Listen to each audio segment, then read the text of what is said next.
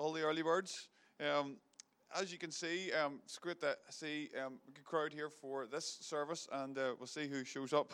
Hopefully, somebody will for the for the next one. But as you can see, it does create um, some space, and I would love us just um, to take um, kind of corporate responsibility and ownership as the community of together to um, pray in that the Lord would fill the space. Yeah. Uh, look at those uh, just blank chairs around you now, and some of them have to be because we're distancing. But the ones that um, don't have X's on them, why don't we? Um, why don't we just take a moment? Can I do that? We'll just take a moment. I'm going to pray, and um, maybe even you want to think in your own mind about people that you could invite or people in our community that we want to bring uh, to the kingdom family, so that they can know something of the beauty of it. Lord, I, I just thank you for this morning, and while uh, practically it takes us a little bit of time to adjust to change and uh, growth and developments and stuff like that, Lord. Um, we just really want to pray, Lord, first and foremost, that you would come and fill the spaces, Lord, in between us. Lord, we want to, um, in the right way, be made even more uncomfortable when it comes to inviting people in, Lord, opening up our hearts to other people who can have a seat at the table, God, and know something of your love and be formed in the family of God. So we just uh, we speak that welcome in the Spirit into our community, Lord, to to, uh, to come to the table and to be part of the feast of the kingdom. In the name of Jesus, we pray. And everyone said, Amen. Amen.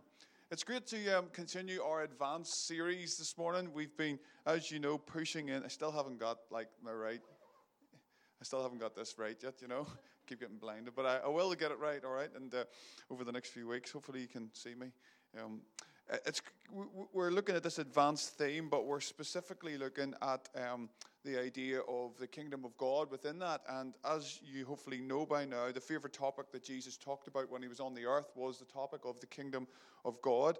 He came to tell us the good news that Jesus, um, that God was still for us, that the kingdom was coming amongst us. He came to inaugurate, we use that word, inaugurate his kingdom, set up and establish his kingdom, and um, come against the kingdom of darkness and sin, and establish a new creation and re establish the rule and reign of God on the earth, and uh, start the process of making all things new, of which creation, as Chris has alluded to there, is one of the big parts of. Um, but like Jesus, like God has always wanted to, he wanted partners within that. He wanted the ones that he created in his image to share in his dream for the world. And so when Jesus came on to the earth, it's no wonder then that he said, Come and follow me. Uh, because I want to teach you a new way of thinking about the world. I want to show you what life on this world is really supposed to be about. And so Jesus needed to train his followers in the nature of the kingdom, right? And so when we get into Matthew chapter 13, which we have been doing over the last couple of weeks, what's going on there is Jesus is beginning to train his disciples in the way of the kingdom. He wants us to notice how we should observe it, how we should understand it, how we should perceive it, how our hearts should be postured to receive it. Um, because because it's totally different the way the, the way the world works. We need to have our minds and our hearts and our spirits changed and trained in the way of the kingdom. Jesus said in John chapter 7, 3, I think it is actually, he says, I say unto you, uh, no one can see the kingdom of God unless they are born again. No one can, you, you, see the kingdom of God, but it's a different way of seeing. You need to have your eyes touched, you need to have your eyes cleaned up you need, to, you need to allow the Holy Spirit to touch your eyes so that you can see the kingdom. And uh, when we're born of the Spirit, the Spirit starts to train us to see the ways of the kingdom and the things of the kingdom. It's not something you don't learn the kingdom at school. You don't learn the kingdom necessarily at university. You don't learn the kingdom just by becoming an intelligent person. You learn the kingdom by being a person of the Spirit because unless you're born of the Spirit, you can't see the kingdom. And, uh, and so we need help to do this to perceive reality. It's the currency of how things work in God's world. It's a different way of living, a different way of, uh, it's a whole different value set, a whole different set of motives. And so, one of the main ways that Jesus taught his disciples how to do this was through stories. Isn't that great? Like, it's always a real challenge to me as a preacher because Jesus, just like most of the time, he did do like sort of preaches and teaches Sermon on the Mount. But, but he just, like, even in that, he just used stories, didn't he, to, to kind of shake us out of the normal way that we would think in order to train our minds to think in a different way. And so Jesus told these short, fictitious yeah, stories and, and parables to help get our minds inside another way of, of thinking. And so Matthew 13 is another one of those, uh, or is full of those, sorry, and we're going to look at another one this morning. But I am going to recap a bit in the first two because they really help us. But let, let's look at the one on the screen we're going to look at this morning first, okay? So I see there's a technique to this. That's not the verse. There we go. Yeah. He told them another parable. The kingdom of heaven is like a mustard seed, which a man took and planted in his field. Though it is the smallest of all the seeds, yet when it grows, it is the largest of garden plants and becomes a tree, so that the birds come and perch in its branches. He told them still another parable. The kingdom of heaven is like yeast that a woman took and mixed into about 60 pounds of flour until it worked all the way through the dough. Jesus spoke all these things to the crowd in parables. He did not say anything to them without using a parable. So it was fulfilled what was spoken through the prophet I will open my mouth in parables, I will utter things hidden since the creation of the world. We're going to explore this parable of the mustard seed, right? So that first slide said that it was the smallest of all the herbs but it grew to become one of the greatest trees in the garden. Okay? And we're going to look at that in a moment. But before I just get into that parable, I just want to recap because it really it's really important, I think, and just in studying this this week, it's really helped me actually to think about how the parable of the mustard seed comes in line with the other two parables that we've looked at over the last couple of weeks. So, quick recap was when Matthew chapter 13 started, the first parable, which Jesus said, unless you get this, you won't get any of the other parables, is Matthew chapter 13, verse 1, and he starts to tell us about the parable of the sower. I spoke about that a few weeks ago. So this guy goes out to sow seed, and as he sows seed, it's the seed of the kingdom, and uh, it's the seed of the gospel, the seed that represents the promises of God. Uh, I think this is on the screen. We, um, there's a seed. There, seeds in the biblical metaphor or in the biblical story are a metaphor for how the dreams and purposes of God are carried throughout history, right? And so God and Jesus talked a lot about seeds and plants, and they form a picture, like another, like uh, are in all his parables, of the dreams and the purposes of God. And so what we learned in the first parable uh, of the sower was that while Jesus comes to sow this seed, to fulfill this pro- all these promises, and in some ways, Jesus' own life is, is the seed, the gospel that he is embodying in his own life. As he sows that seed, there's different responses that we're going to get. We're going to get the good soil, which will bring forth fruit 30 fold, 60 fold, 100 fold, but we're going to get we're going to get when the seed falls on the stony ground people aren't the birds of the air are going to come and steal that then it's going to fall on ground that's going to grow a little bit and then the curse of the world come and the sufferings of the world come and it like rocks it snuffs out the life and then the deceitfulness of riches and wealth and things like that are like the thorns and thistles which actually choke the life of the good seed but in it all, the seed is still good. The seed carries the message of good news. And so Jesus loved to talk about these seeds. And the reason I want to talk and remind you about what and how good this seed is is because it's the same seed, I believe, when we talk about the mustard seed. It's the same, it's the seed of good news. It's the seed of new creation we talked about. It's the, it's the seed of imperishable hope. And it's the seed of supernatural fruitfulness, right? It carries the seeds, and the, the seed carries the purposes and promises of God. And so when Jesus came, uh, he saw himself as the fulfillment of all of these promises of God that uh, we read about in the Old Testament. And when Jesus came, he saw himself as the fulfillment of this great big story. And through his life and his death, he was going to release us from the bondage of sin and darkness so that we could receive this seed into our hearts and it could take root. And the seed of new creation, the seed of imperishable hope, the seed of supernatural fruitfulness could rest in our hearts. That's this parable of the sower.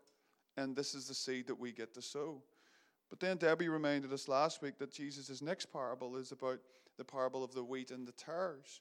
That when Jesus has fulfilled this promise and allowed the very life, his very life, to take root in our hearts, and while his kingdom has come into our hearts and while his kingdom has come into the world, we were reminded last week that in the second story in Matthew chapter 13, while we understand the victory of Jesus and we lean towards it, we still haven't seen the full consummation of that victory. We're still waiting because the tares, the presence of evil, continues to exist in the world in which we live, where the kingdom has already come. And, um, and it's only in the end when that evil will be fully removed. And so we have to learn how to live passionate about the kingdom of God coming. We have to learn how to live, I believe, trying to almost push the kingdom of darkness further and further into the corner because we want to advance. But we still find ourselves on days asking big questions why does this happen? How can this happen? And this is why these parables are really, really important because they give us a framework for life on this earth. It's not fanciful, it's not superficial. We deal with stuff. I have been so aware this week in my own life uh, and with the, in the life of many friends. I, I just feel I've lots of friends at the moment that are really suffering. You know, I have a church church leader friend in in in England, and um, her and her husband who lead the churches, and they, they lost their 12 year old daughter from a brain tumor this, this week. You know, the wheat and the tares, and they couldn't have had more faith. They couldn't have prayed in the kingdom more. They couldn't have had more people praying for it. And on Tuesday, she went to be with Jesus. And uh, you know, you're asking those kind of big questions. I've, I've been aware of other things this week. I'm aware of the tares that are growing amongst us, and um, and it's hard. But these parables give us a framework for life in this world, knowing that actually one day that will be fully removed, as Debbie brought out last week. And so, why I'm saying that, because the parable of the wheat and the tares, as we've looked at, helps us to develop a kind of patience for living in a world where there is still a presence of evil. Because it helps us realize we will always live in a world, and I want you to hear this we will always live in a world where there are systems and therefore, people, because the systems influence people, even though they're not our enemy, it's not flesh and blood, but there are systems and people who will not, as long as we live in this world, acknowledge Jesus as Lord. They'll always be there. And so we need to work out how do we live passionate about the kingdom coming in a world surrounded by people who will not acknowledge Jesus as Lord, who do not they don't, they don't see Jesus as king, and therefore they can't see the kingdom. And as long as we live in this world, we'll experience that and become aware of that. But those who have come under the rule of King Jesus, those who have submitted their heart to the lordship of King Jesus, are formed in the community of the kingdom, right? They're being formed in the community of the King, empowered, equipped, and graced by the person of the Holy Spirit. We have learned and we are learning to live in such a world. So we have to work out how do we hunger and thirst? How do we become uncompromising in our passion and desire to see the kingdom break in while at the same time become aware and be patient in the midst of us. And this is where the parable of the mustard seed really, really helps us because the parable of the mustard seed teaches us how do we be patient in a world in which there are wheat and there are tares. How do we live? How do we watch the kingdom break in and flourish in the world in which we live? Stanley Hauerwas says the parables that follow the parable of the sower and the parable of the wheat and the tares serve as commentaries on the way disciples must endure in a world that refuses to acknowledge its nature. In other words, with the sower, where we see all the different responses that you're going to get to the gospel, even in a, you know, first and foremost, we always want to start in our own hearts. And with the wheat and the tares, right? These serve as a kind of commentary to the parables that come after, build into that kind of framework where we realize that there are going to be people in the world that are not going to acknowledge the true nature of the world under the lordship of Jesus. And so, what I want to think about just this morning is four quick things that the mustard seed parable, we'll look at leaven a little bit more next week, but how the mustard seed parable helps us understand the nature of living life in the kingdom of God. So, let me say four things about the parable of the mustard seed let me just paraphrase it again so you've got it. You understand it, don't you? That, that Jesus said the parable, the kingdom of God is like a parable of a. That Jesus said the, the parable of the mustard seed is like a little seed, the smallest of all the seeds, right? And when it is planted, it grows and it becomes the greatest of all the herbs in the tree. And the birds of the air come and make their home within it. So let me say something about each of these. First of all, first and foremost, yeah what we learn about the parable of the mustard seed, about living life in this world, understanding what the kingdom is and how it makes its way through the world. First of all, the seemingly insignificant is significant, right? Just imagine this, it's the smallest of all the herbs. Sometimes the kingdom of God and all the potential comes with it, that comes with it is looks very small, looks very insignificant, and can even look really unimpressive. A mustard seed. Jesus wants us to become aware that in the kingdom of God, the big is in the small very often. The potential of the kingdom is contained in things that from the outside appearance don't look that familiar. There's something about the small acts, the hidden acts, the small things that the kingdom of God, Jesus is saying, is like. And so it looks insignificant to you, can often, and to me, can often be the very thing that's carrying that, that power of new creation, of imperishable hope, of supernatural fruitfulness. I love the words of Mother Teresa came to me this week when I was preparing this. Not all of us can do great things, but we can all do small things with great love. Yeah? Yeah. Some of us might never be on a stage. We might never, you know, be known for all the works we do. But we, if I got you to close your eyes now and think about people who have impacted your life, you would start to think of people that are never necessarily going to be getting um, Oscars or whatever it might be, but hidden secret acts that carry the power of the kingdom of God. Jesus, of course, could have been talking about his own ministry at this point. You know, he, you know, we obviously know this 2,000 years later, the impact that Jesus has had in the world. But at that particular time, like he's just a Jewish carpenter, really, in many people's eyes, in the backwaters of the Roman Empire. Yes, he's got some crowds following him because he's done amazing kind of miracles, but the Romans aren't that worried about him you know, they're, they're not thinking he's much of a threat to their empire. It's just like a little mustard seed in, in, in, in the world's eyes. It, it, it's meaningless, it's insignificant, it'll go away quickly. and yet, um, we know the story, really, don't we? And, and we know the backstory as well. If we were go back through the Old Testament, we would realize that it is the things that are despised by the world, women and children, often became the carriers of the seed of promise. Yeah? That in, in, in, a, in a patriarchal society where they were not valued, the Bible did. Yeah? Even, even the men God chose, they weren't the rich and the famous. There were people like Abraham and, and Isaac and Jacob, just ran, randomers in some ways, you know, regular people. But they were significant in the eyes of God. The kingdom of God is like a mustard seed. What looks like insignificant often is carrying real significance. The prophets told us, do not despise the day of small things. Yeah.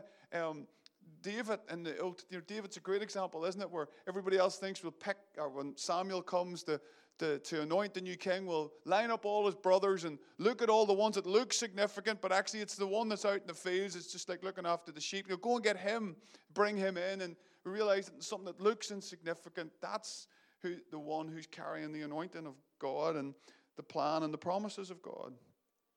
And then we look at Jesus, the fulfillment of the story, as I've said, and we look at a manger surrounded by animals and his refugee parents.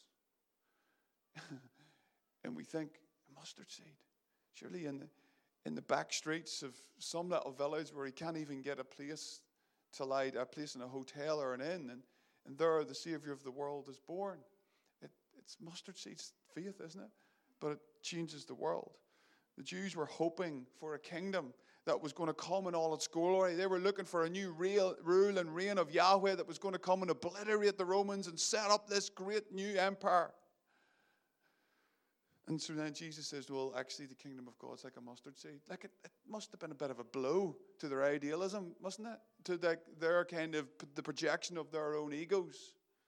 And Jesus said, Guys, the kingdom of God is like a mustard seed. It actually doesn't look that impressive sometimes. And it seems really insignificant. But we all know the story. And see, the part of the problem is, I was thinking about this this week as I was reading and listening to some other stuff. Like, we're programmed, aren't we? We're programmed for everything to be amazing. Everything has to be amazing. Uh, you, you know, even the amount of times we use the word amazing in church, you know, to describe things, everything has to be amazing. If it isn't amazing, then we don't really give it our time or attention or our money.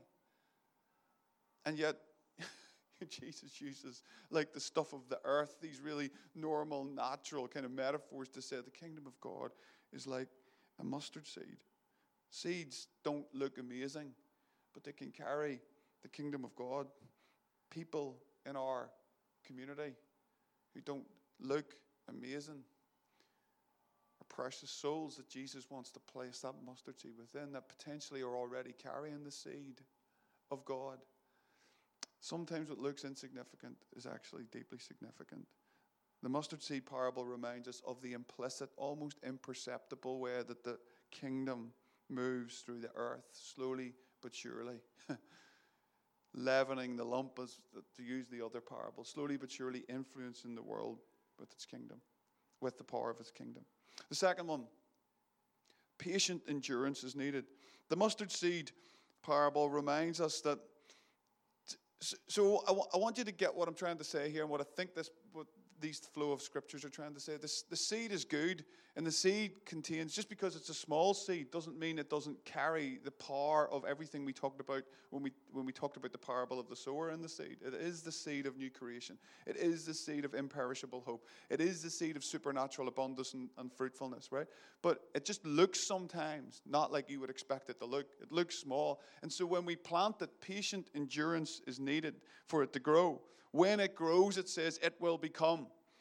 and so patient endurance is needed to see what something can become. Those of you who have parented kids right up into adulthood, you, you know what, what it's like, don't you, to kind of believe in the tree that it could become.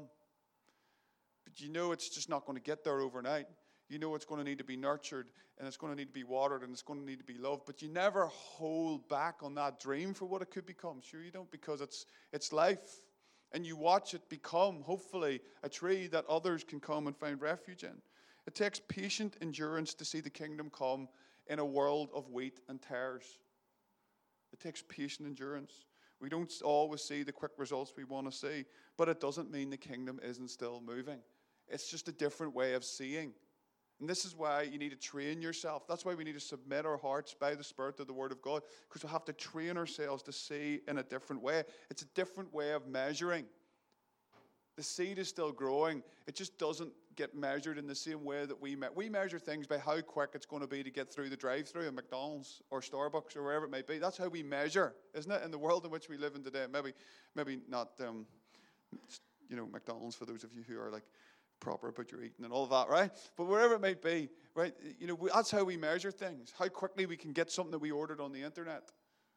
You know, whether we should pay the two ninety nine extra to get it the next day or wait for. You know what I mean? That that's the way our world works. The parable of the mustard seed flips all that, doesn't it? To say we need like this patient endurance to see the kingdom grow. When it comes to the kingdom, we have to understand things through the lens of uh, seed, not the lens of speed. Mark Sayers says this really well. I think we, we are trained to see things through the lens, the lens of speed. Jesus saw things through the lens of seed. It's a totally different way of seeing.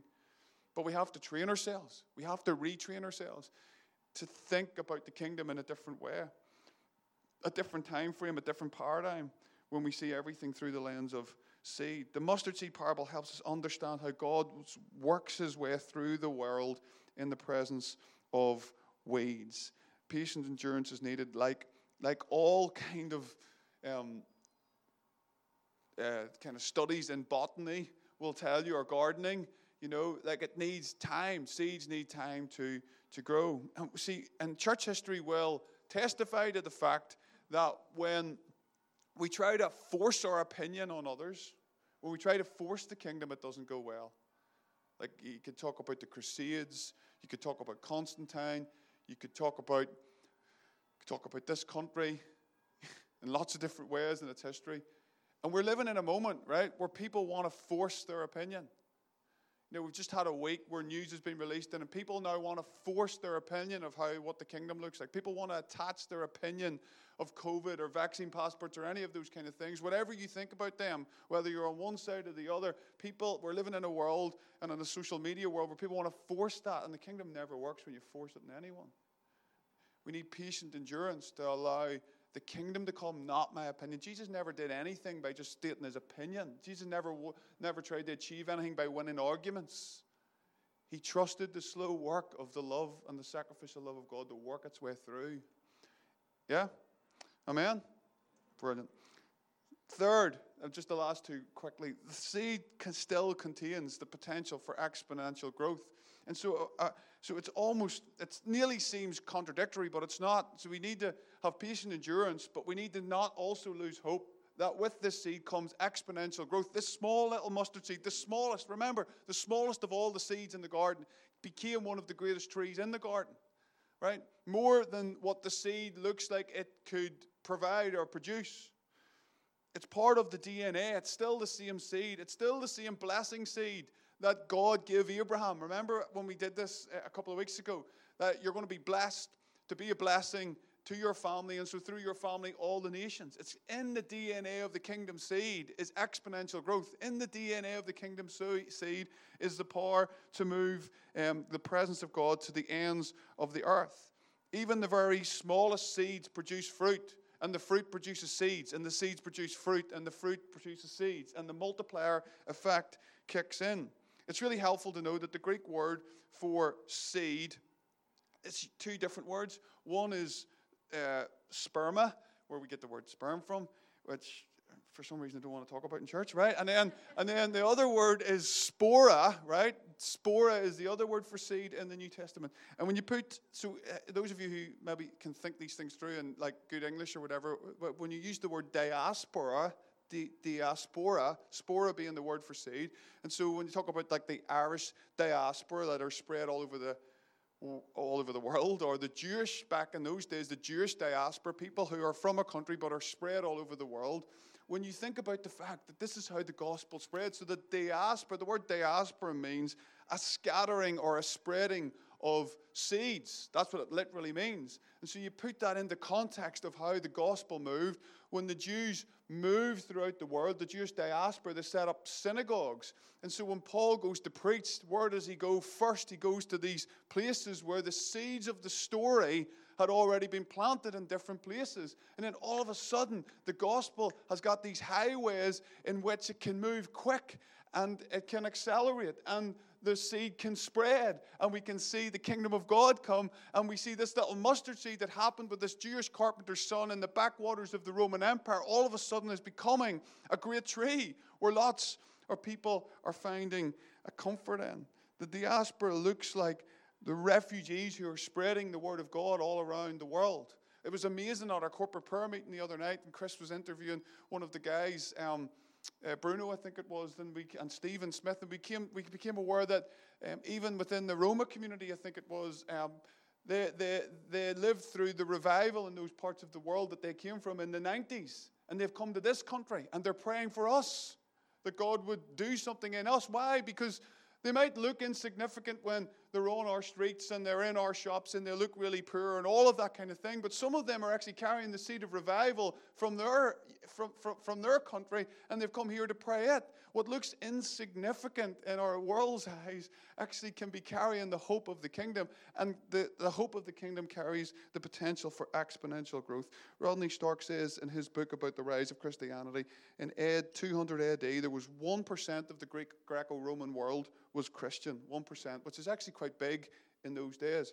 But by AD 300, 17% of the Greco Roman world was Christian. And by AD 400, uh, for different reasons, uh, not all good, but it was, it was up closer to 80, 90, 100%. Why? Because the kingdom of God looks like a mustard seed. And but with the patient endurance that's needed and the right conditions that are needed around it, it will always bring exponential growth. And so let me finish with this fourth one. The growth is always others, orient, others. It becomes, the mustard seed grows to become a great tree so that the birds of the air, it says, could come and find their nest in it. And the birds of the air in this parable probably has um, cross references some passages in the Old Testament where there was prophecies around trees and around birds coming to nest in the trees, but they were almost seen as alien birds, which indicated the fact that these were Gentiles, which means that they weren't Jews, which means that the people that were going to come and nest in the branches didn't look like them. they, were, they were different than them, and yet if they could embrace the true essence of the seed of the kingdom seed. They would realize that it was going to be planted in and through them in such a way that the birds of the air, the nations, would come and find their hope and their comfort in it. And what if God has called us here? I was out for a walk last night, and I walked past um, my uncle Philip's house, old house where the church started, with eight people, and I was thinking about, I was praying for this morning, and I remembered again, you know, kingdom of God like a like a mustard seed, and even our own little story here, you know, yeah, you know, of of of planting here a, a, a mustard seed of faith. Well, what would it look like if, with patient endurance, with conviction, that that this seed carries the potential for exponential growth? With a training in our hearts and minds to look at things that look insignificant in the world and see the potential. What would it look like if God would entrust us then to become a, a tree? A tree where others that don't look like us, that don't smell like us, that don't you know come from the same background, what would it look like if others then begin to find home, to build nests in the tree that God has entrusted us to become? And so I want us to pray now and to think about, just for a moment, how God wants to stir up in our hearts. First and foremost, how He wants to retrain our minds to see the kingdom. But, but secondly, I guess I also just wanted to say, I think that there might be some people in here this morning who have allowed some of the seeds of the kingdom to go dormant in your life, and um, because you felt they were insignificant.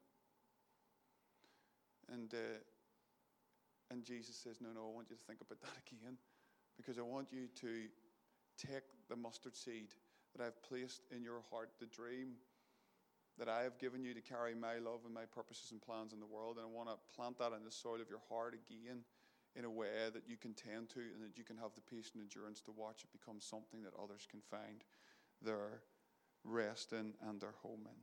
And so I want to want to pray for you this morning. There was a the oldest. I'll finish with this, and then we're, we're really done. The oldest mature seed that has ever been found was apparently found 2,000 years ago.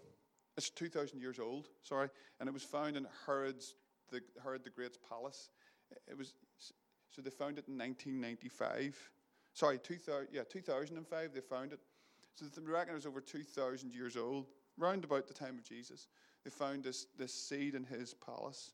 It had been preserved in a cool, dry place, right? And um, not by freezing it, but just by being preserved in a cool and dry place. And in 2005 they found it and they replanted it and it germinated. And it's called the Judean date palm. Not because the seed was dead, but because the seed was dormant. It hadn't been planted properly. Just a little seed. And uh, you see, seeds, seeds can, uh, seeds don't go at the lens of speed. They're transported through time. And the seed that was planted in Abram's heart, six, seven, whatever it might be, thousand years ago, became a great tree fulfilled in Jesus still lives on today. And we get to carry that seed. And, and we get to carry the seeds of the kingdom of feeling significant, but ones that God has called us to nurture and to steward well. And so I'd love to pray that for you. Why don't we just close our eyes as we, uh, as we close off?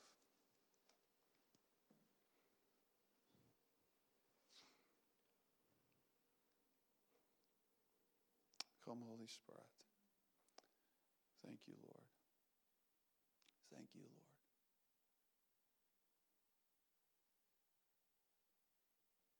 Thank you, Jesus.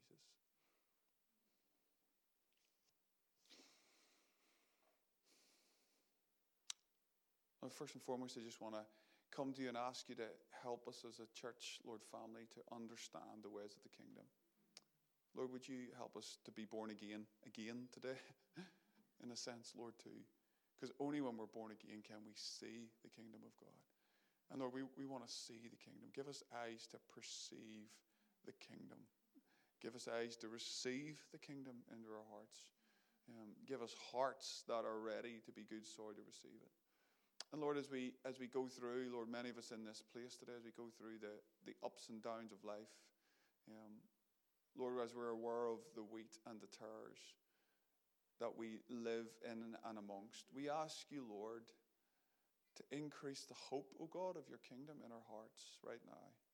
And Father, that we would become aware of the patient endurance that is needed to see your kingdom and the truth of your kingdom make its way through this world, to grow, to become a tree that others can find home and refuge in. And so, Lord, I, I pray for that into our own hearts personally and over us as a church family. And Lord, I just want to pray uh, finally for those of us who feel like we have carried seeds of your kingdom, dreams of your heart that have laid dormant. And today, as I speak and as you speak, Lord, more importantly, Lord, as you speak to hearts, I, I want to pray, God, that you would just stir up, Lord, those dreams in our hearts again. Stir up, Lord, those things that I feel like they've been too insignificant for us to do anything with. Stir them up again in our hearts, oh God. Cause us to be, um, Lord, good stewards of what you've given us, the part of your heart that you've shared with us, and help us to put them in good soil to see your kingdom come. I ask this in Jesus' name and for your glory. Amen. Amen. Amen. Good stuff. The Lord bless you. Um, we're, we're finished now. Um, we obviously have uh, a bit of an overlap here, so there's no rush away. Um, we'll see uh, who shows up for uh, 11 o'clock. If you'd like us to pray for you or chat to you about anything, we'd obviously love to do that if anything's been stirred there. But for those of you who have uh, kids and stuff, it'd be great to go and get them. You can bring them back down. If you'd like to connect with other people, that'd be great. But um, And then we'll see you next week. All right? Have a great week. God bless you.